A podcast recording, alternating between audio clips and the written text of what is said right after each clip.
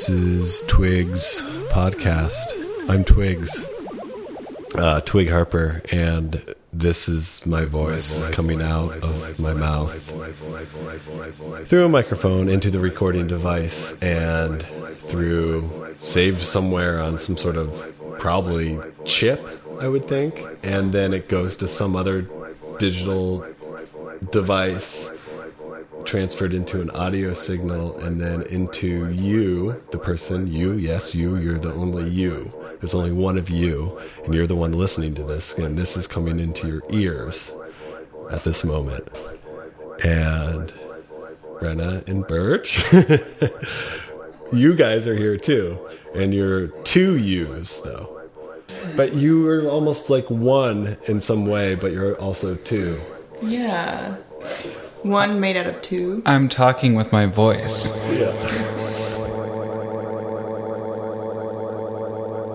your art is very there is a, a merging of like where your individual art practice is you guys both have very specific styles but they definitely blur and you guys also have a collaborative project i mean how does i mean how do you even differentiate do you guys even differentiate We prioritize collaboration.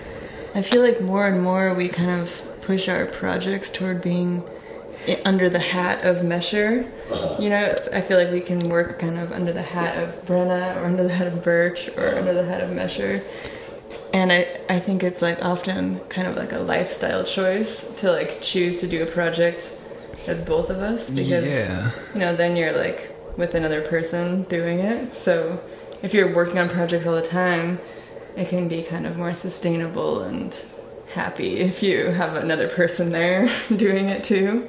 Yeah, I always sort of like, I sort of, I don't even know if I've ever told Brenna this, but I have this sort of like mantra. Uh, I, I'm going to paraphrase this, but uh, some a saying: uh, if you want to uh, go fast, go alone, and if you want to go far, go with someone else or with others.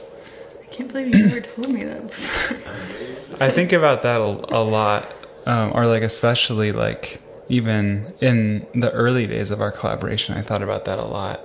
Um, when like you know, because you do sometimes you want to like just go off on your own and like blast, but uh, I've always really like intuitively almost compulsively prioritized collaboration for a myriad, myriad of, of reasons.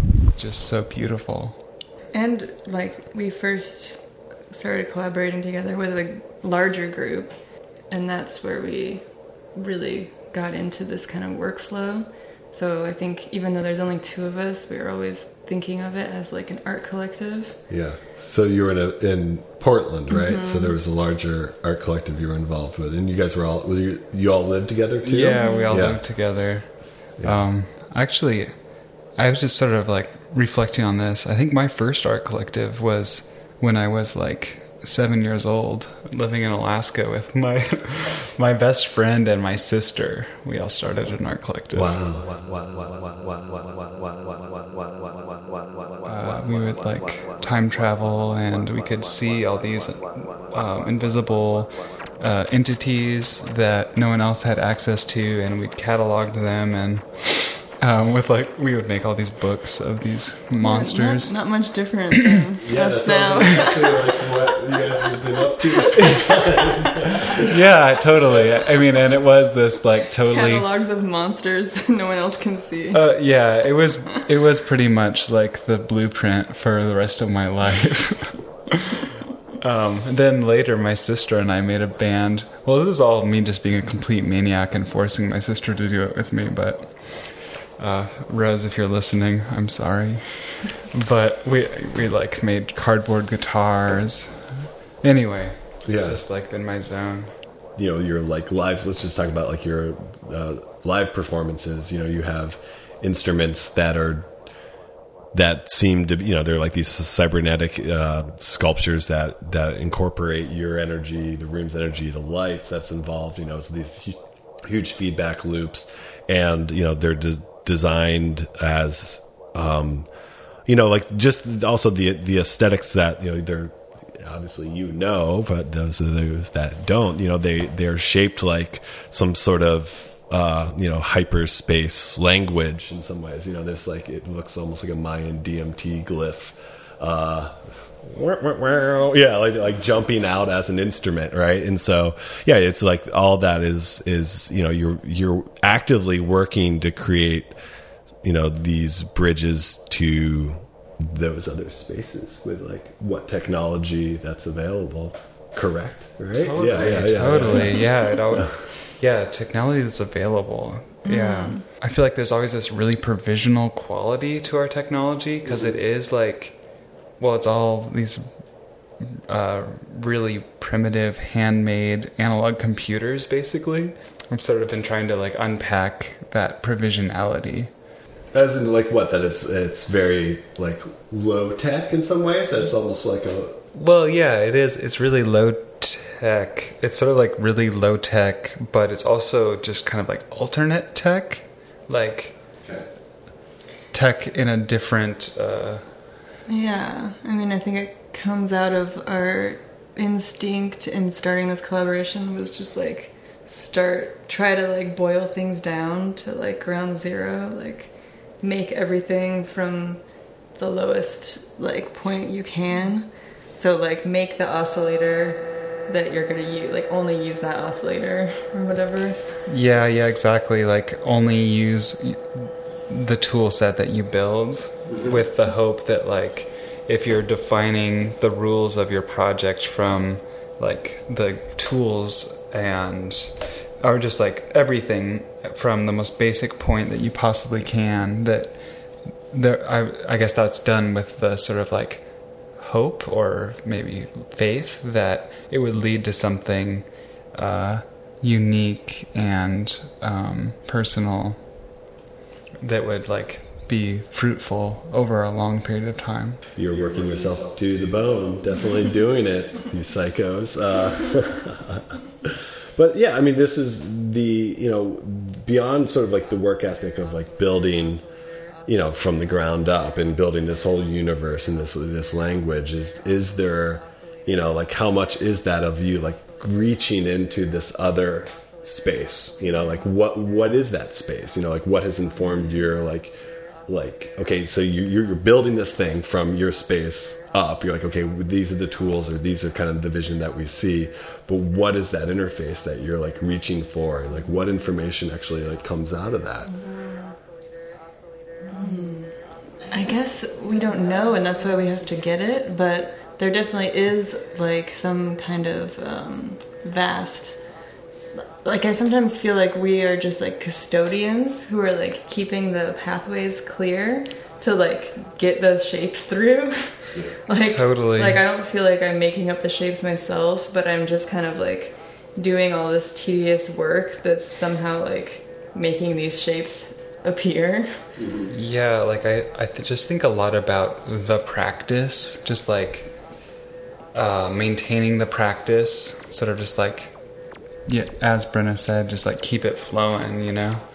Um, but Yeah, it's like it is about like pulling from somewhere. I don't know where, but maybe it is still inside my brain, but it doesn't feel like it, you know? Well, and a big part of collaborating, I think, this kind of gets back to collaborating, is that there is this sort of projected, well, uh, I'm using the term projected pretty abstractly, like this thing outside of the two of your minds, that's this other mind, which is this sort of synergistic um, entity or zone that um, has its own uh, set of parameters, and so you get things th- that aren't just from you. And I think that's like why why I like collaboration, other than the fact that you're not just like alone uh, all day long, every day. And that's like similarly like why I like um, using the tool sets that we use. Is because you're kind of collaborating with that tool set like uh, using really unpredictable, um, it's like cybernetic uh, modes of composition or improvisation. Like leads to uh, results that aren't like to- that you're not totally responsible for.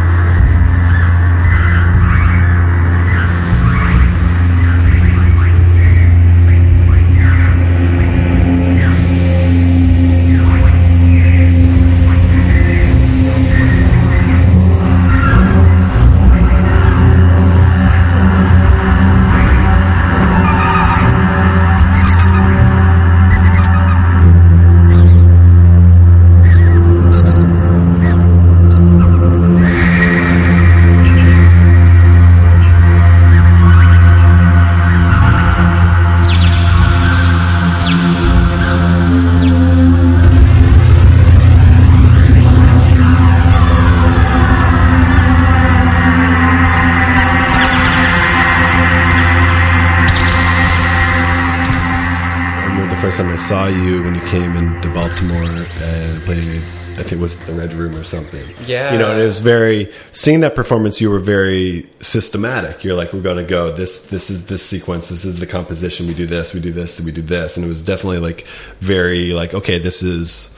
I can see what's happening. You guys have this process, and you're like approaching it in, in a systematic way of like exploring these different modes of these instruments and spaces that you've designed. Yeah, yeah, a lot. We, I guess we've been exploring like a lot of things controlling other things, or like one thing controlling many things. Well, like everything we use is basically c- controllable um, with a, a Vactrol, like either like um, an LED that gets turned on that uh, controls a resistance value inside the synthesizer, or a light bulb that gets turned on outside of the s- synthesizer, controlling uh, a resistance value. Um, we've been making these uh, like modules that uh, like turn on certain sets of internal LEDs when sound's present, or uh, turn on certain sets when sound isn't present. And so, um, using those, we can kind of like uh, automate a lot of stuff from one control. I, our our live work always really like will like it'll tend to kind of like follow our installation work a lot because um, we usually develop uh, our new sort of like interfaces or generative systems uh, initially for our installation work. Like um, actually, that's pretty much true across the board. Um, like all of all of our interfaces and, and systems have first been used in either an interactive installation where the interface is really key or a generative system in an installation. Like our first tour that we ever did, that was the first thing we did as a group. We immediately went on a two month European tour, and our set was like total free jazz, just each with four oscillators, no structure at all. And then after that, we did a few installations, and we came up with like using light audio feedback. And then after we had done that in an installation, we were like, oh, we could incorporate this into our live set it became this kind of more sequenced uh, narrative. Within each part, there was improvisation, but still a kind of narrative flow.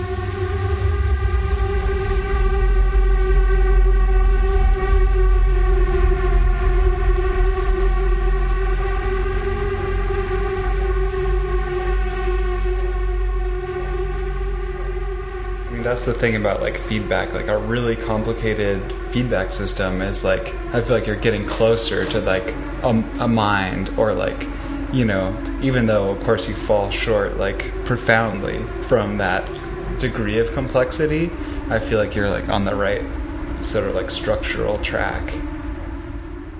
what one thing this is kind of tangential but related. Yeah, let's go. One thing I've been thinking about, like, or just sort of like chewing on, ever since our installation we just did in Portland, like. I feel like a lot of people were like throwing around the word random to talk about. yeah, they kept being like, "Is it all random?" which I was kind of like, um, I found that a little irksome because, or sort of a philosophical question. Like, but I found myself um, unable to think of a single example of a truly random thing. If you like dump a bucket of water down a hill, is like the path of the water random? I would say it's not. It's not. It's just impossible for humans to calculate Yeah. um, like our generative music, for example. To call it random is kind of like feels like inaccurate and like just like wrong. Um, but it is impossible to predict. Yeah. At the same time, though, like I guess maybe our generative work does function, or like maybe it's useful in a similar way to like something that's random, or like sort of like a medi- meditating on the static, meditating on the static. I guess recently, I've been so into generative systems with as high a degree of complexity as possible because a i feel like they model natural things like possibly a mind or an e- possibly an ecosystem a river or just any sort of you know natural feedback system. I find it to be a kind of a universal form for uh, organizing Maybe sound. organizing it but uh, letting it flow. But also i find one thing i find really appealing about it is that it it's like totally devoid of narrative or maybe like, human uh, impulse something about that just feels like a huge relief to me. And so like i think that that that gets back to uh, why it's perceived as random. Meditating on the static or like uh, staring at the snow on a tv or something i think it does like offer the mind like something to kind of project on. Like i think there's something Yeah, really relieving That's about like listening to music that is art, generative uh, and that is Often uh, I like to just listen to like totally rainforest non-narrative sounds or Rainforest, the composition by David Tudor, because both of those. Uh, sometimes when I'm working on art, I feel like I don't want to have the influence of someone else's making. I would rather have just like sounds that a person didn't intentionally make, but that I can are still somehow meditative.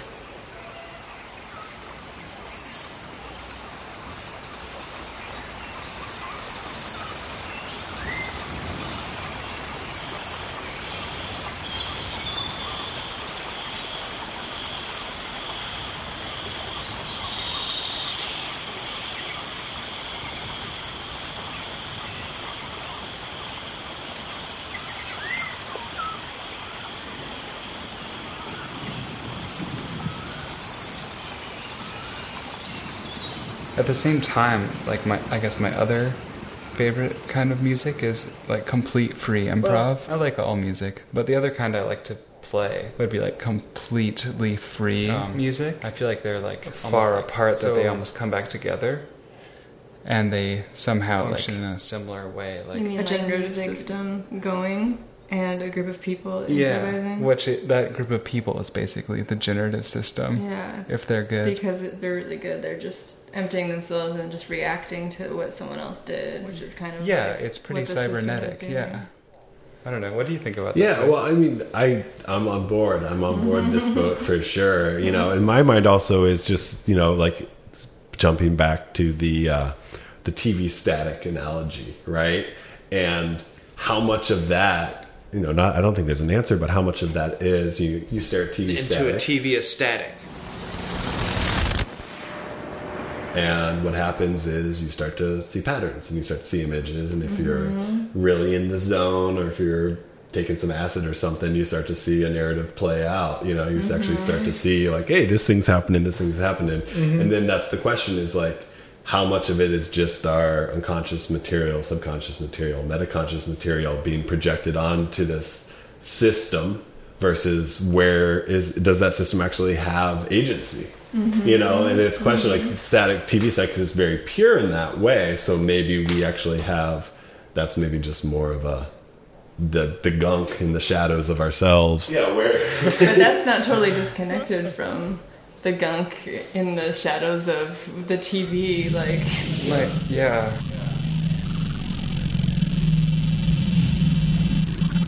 It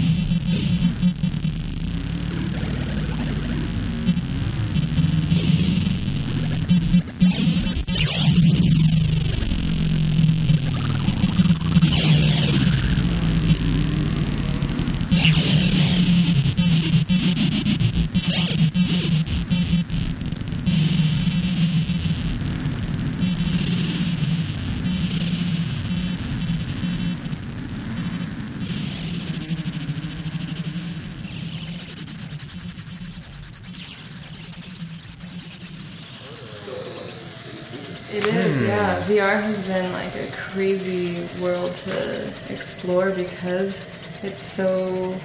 It, it's like this weird unbound, unbounded territory. It's hard to, you know, when you're making something, you want to have these parameters you can work within and against.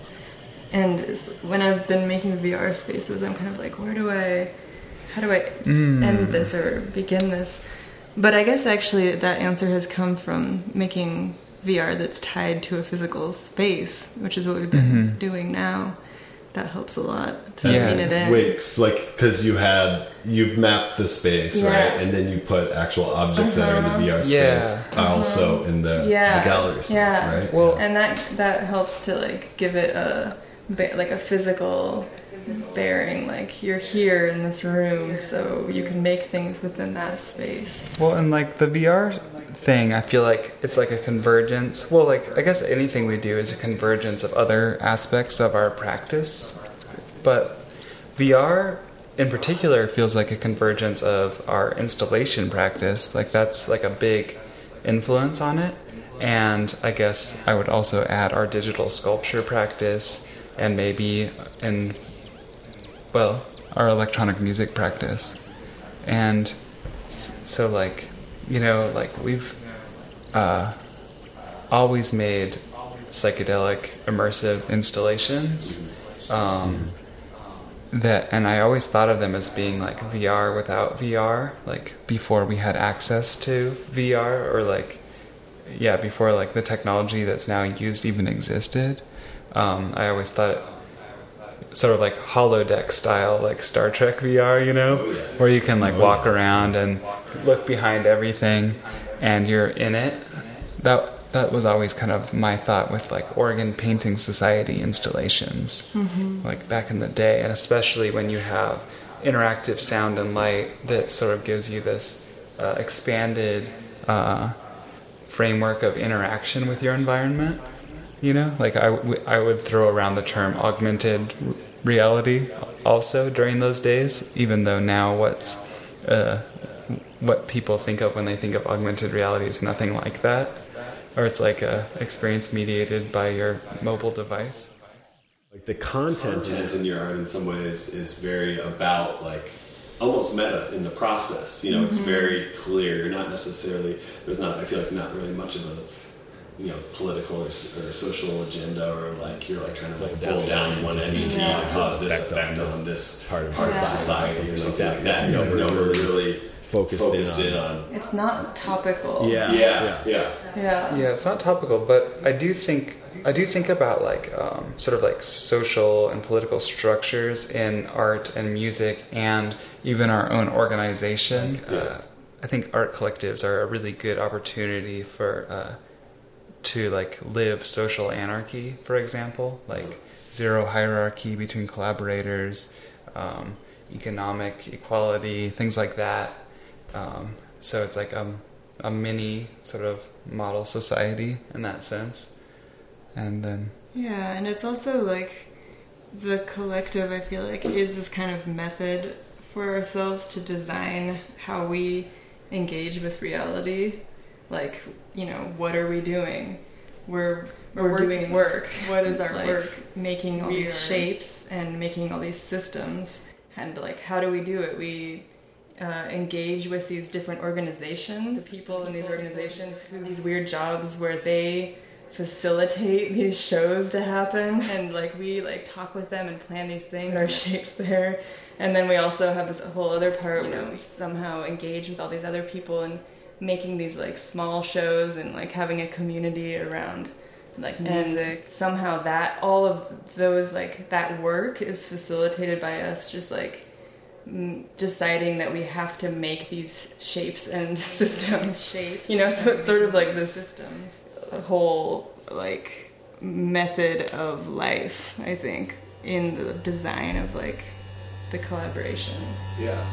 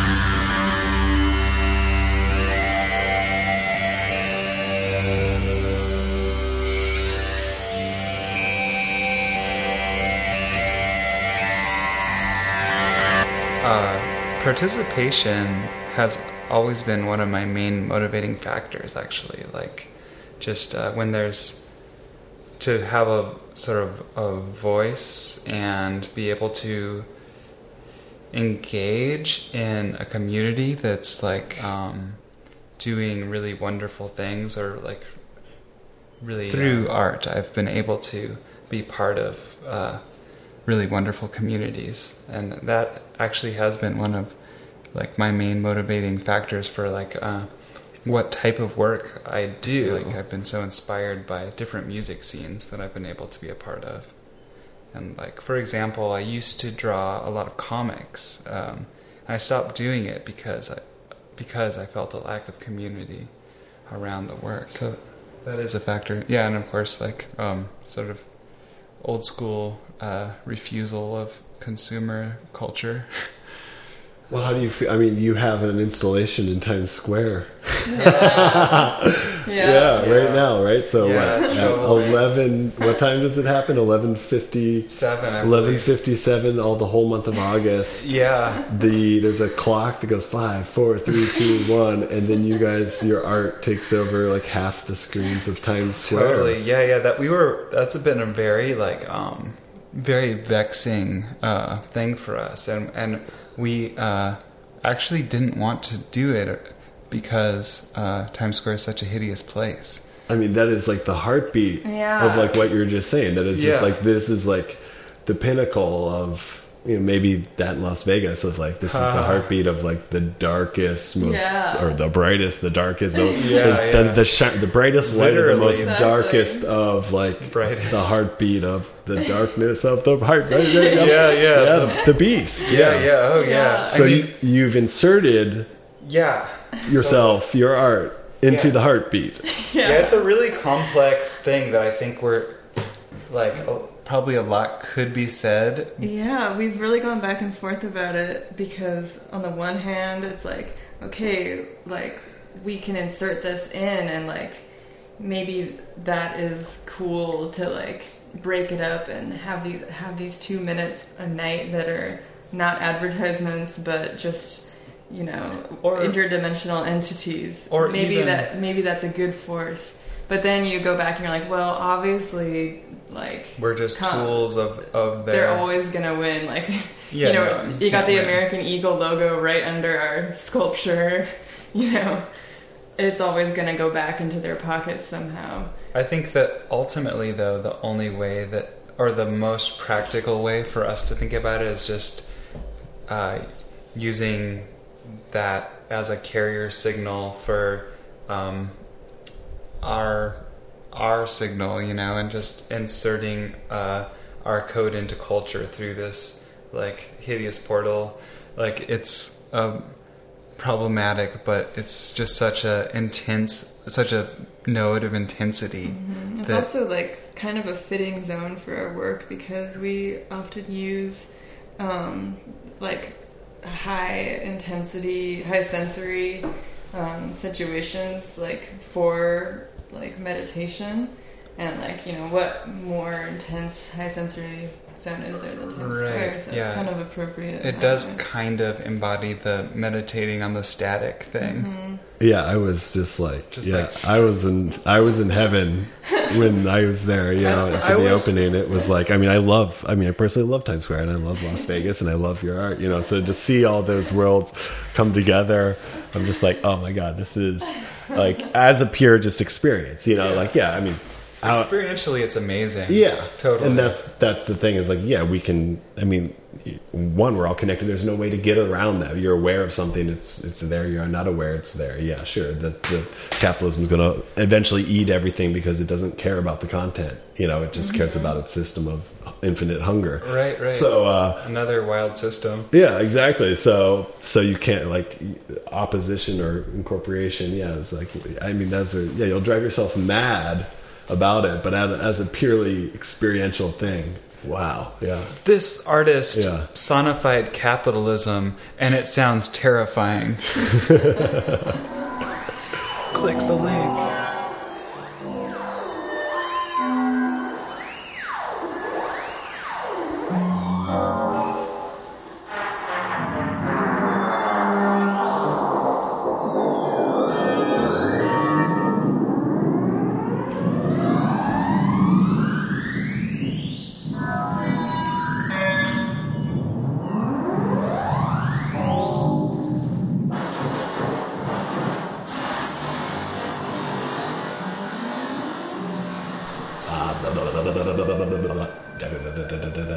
Thank you guys. We're gonna let's wind down, down, down, down. Thank you, down. Twig. Yeah, thanks, Twig. Thank you, Yvette. Thank you, Yvette. Thank Yeah. you, people with ears listening. You, thank you.